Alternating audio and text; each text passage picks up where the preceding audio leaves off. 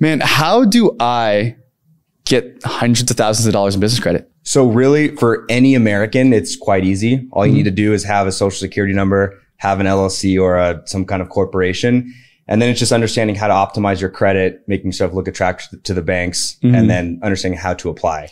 But really for, for all Americans, like if you're not taking advantage of business credit and the amazing credit products that the American banking system offers, I think it's a huge disservice to you and your business. So really it's just optimizing your profile. And it's very easy to do if you know exactly what to do. But the hard part is, or the hard thing is they don't teach this in school. You of can course study not. At, you can study business at Harvard. You can go study at, at really good schools across the country and they don't teach anything about credit. They don't teach anything about tax and credit and, and really fitness. Basically some of the most amazing things in life.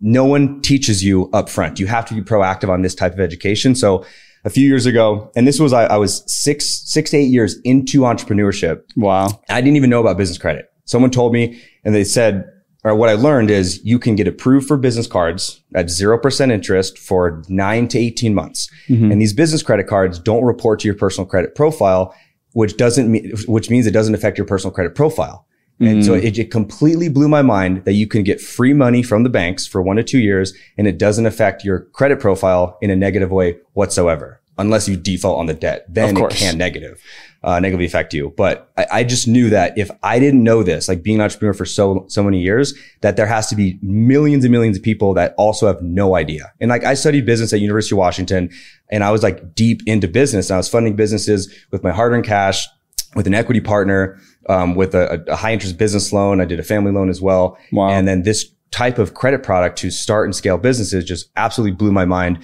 So I, I became fascinated. I cracked the code. And then, like you said, now I'm teaching uh, about 3,000 people right now. Nice. So if I have no business at all, like, can I still take advantage of this? Absolutely great question. And the, and the answer is yes. So the, the most important thing, again, is your personal credit profile. And then you just need to have some sort of business entity. Like mm. if you don't mm. have one, you can just go file one with the Secretary of State, create an entity, congrats, Javi, you're now a business owner. You mm have an LLC and you're a business owner. It's, it's, it's helpful if your LLC or your entity has age on it. Like mm over six months definitely helps. Over two years of age will certainly help as well, but you can still get a lot of funding. I'm talking about 50 to 150,000 on these business cards on brand new businesses. Interesting. And so if you, if you do have revenue on the business, really where that revenue is going to help is with the bank like if you're banking at Chase and Chase sees that revenue on the business, that revenue is going to help at Chase because they can see it. And with these business credit cards, it's no, there's no income verification in most scenarios. So they're mm-hmm. not looking at tax returns. They're just looking at your personal credit profile. They're looking at the age of the business, the type of the business and the relationship you have with that bank. And so I always recommend to people if you, if you're, well, your business banking should be at a bank that has the top credit products like Chase, like American Express, or actually Chase and Bank of America, because they're very relationship based. Mm. So answer your question again, like you do not need to have an aged business.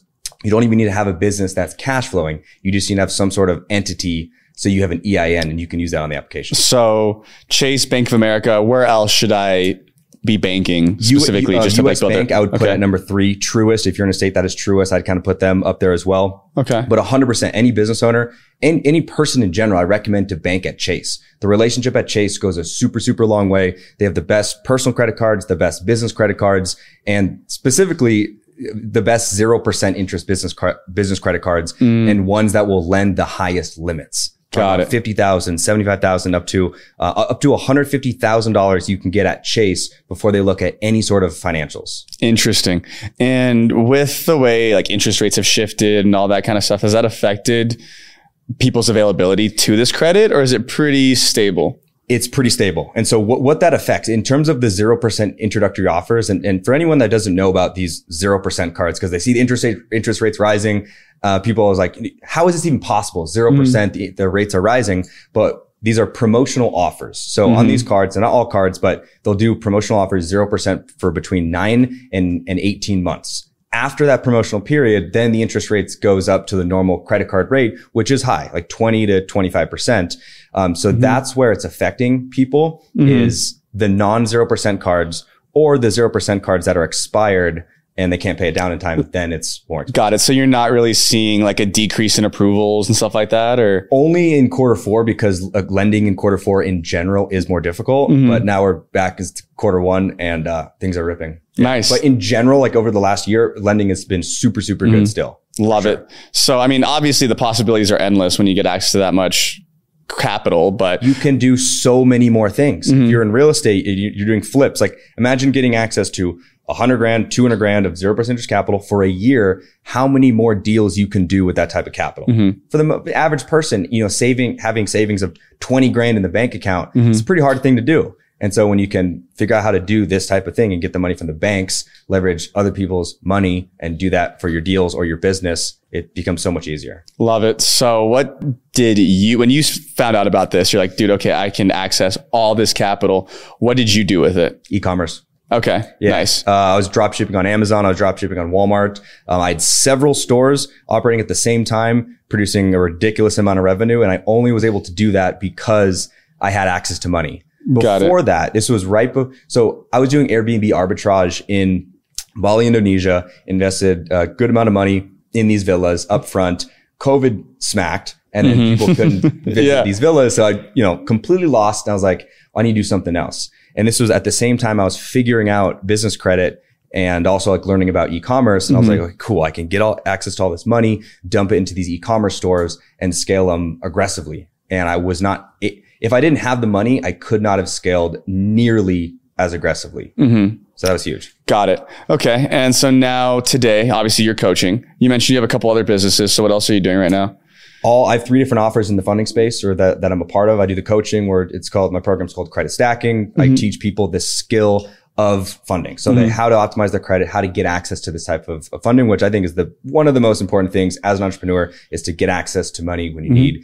Um, I'm also a partner um, on a done for you funding o- um, offer um, with my brother. And so that's more of a done for you model. So what does that look like? Am, am I just like, I come to you, you take care of, taking care of my entire credit profile, all that, and then poof, I have money? Yeah, instead of instead of learning the skill and doing the things yourself, it's more so it's a lot of the things are just their their hand is held through the entire process. Got it. Applications are submitted on their behalf, things like that. So it's much less time intensive on that person. What's the team size on that? Like how, like how big's your operation right now? twelve? 12? Yeah. Okay. And what does that break down to like employee wise? Um, we have two. We have two sales reps. Mhm. We have two virtual assistants that does optimization, works Okay. on people's credit, et cetera. Mhm. Um, a few virtual assistants that do the funding applications, things like that, and a few Americans that help uh, on the support as well.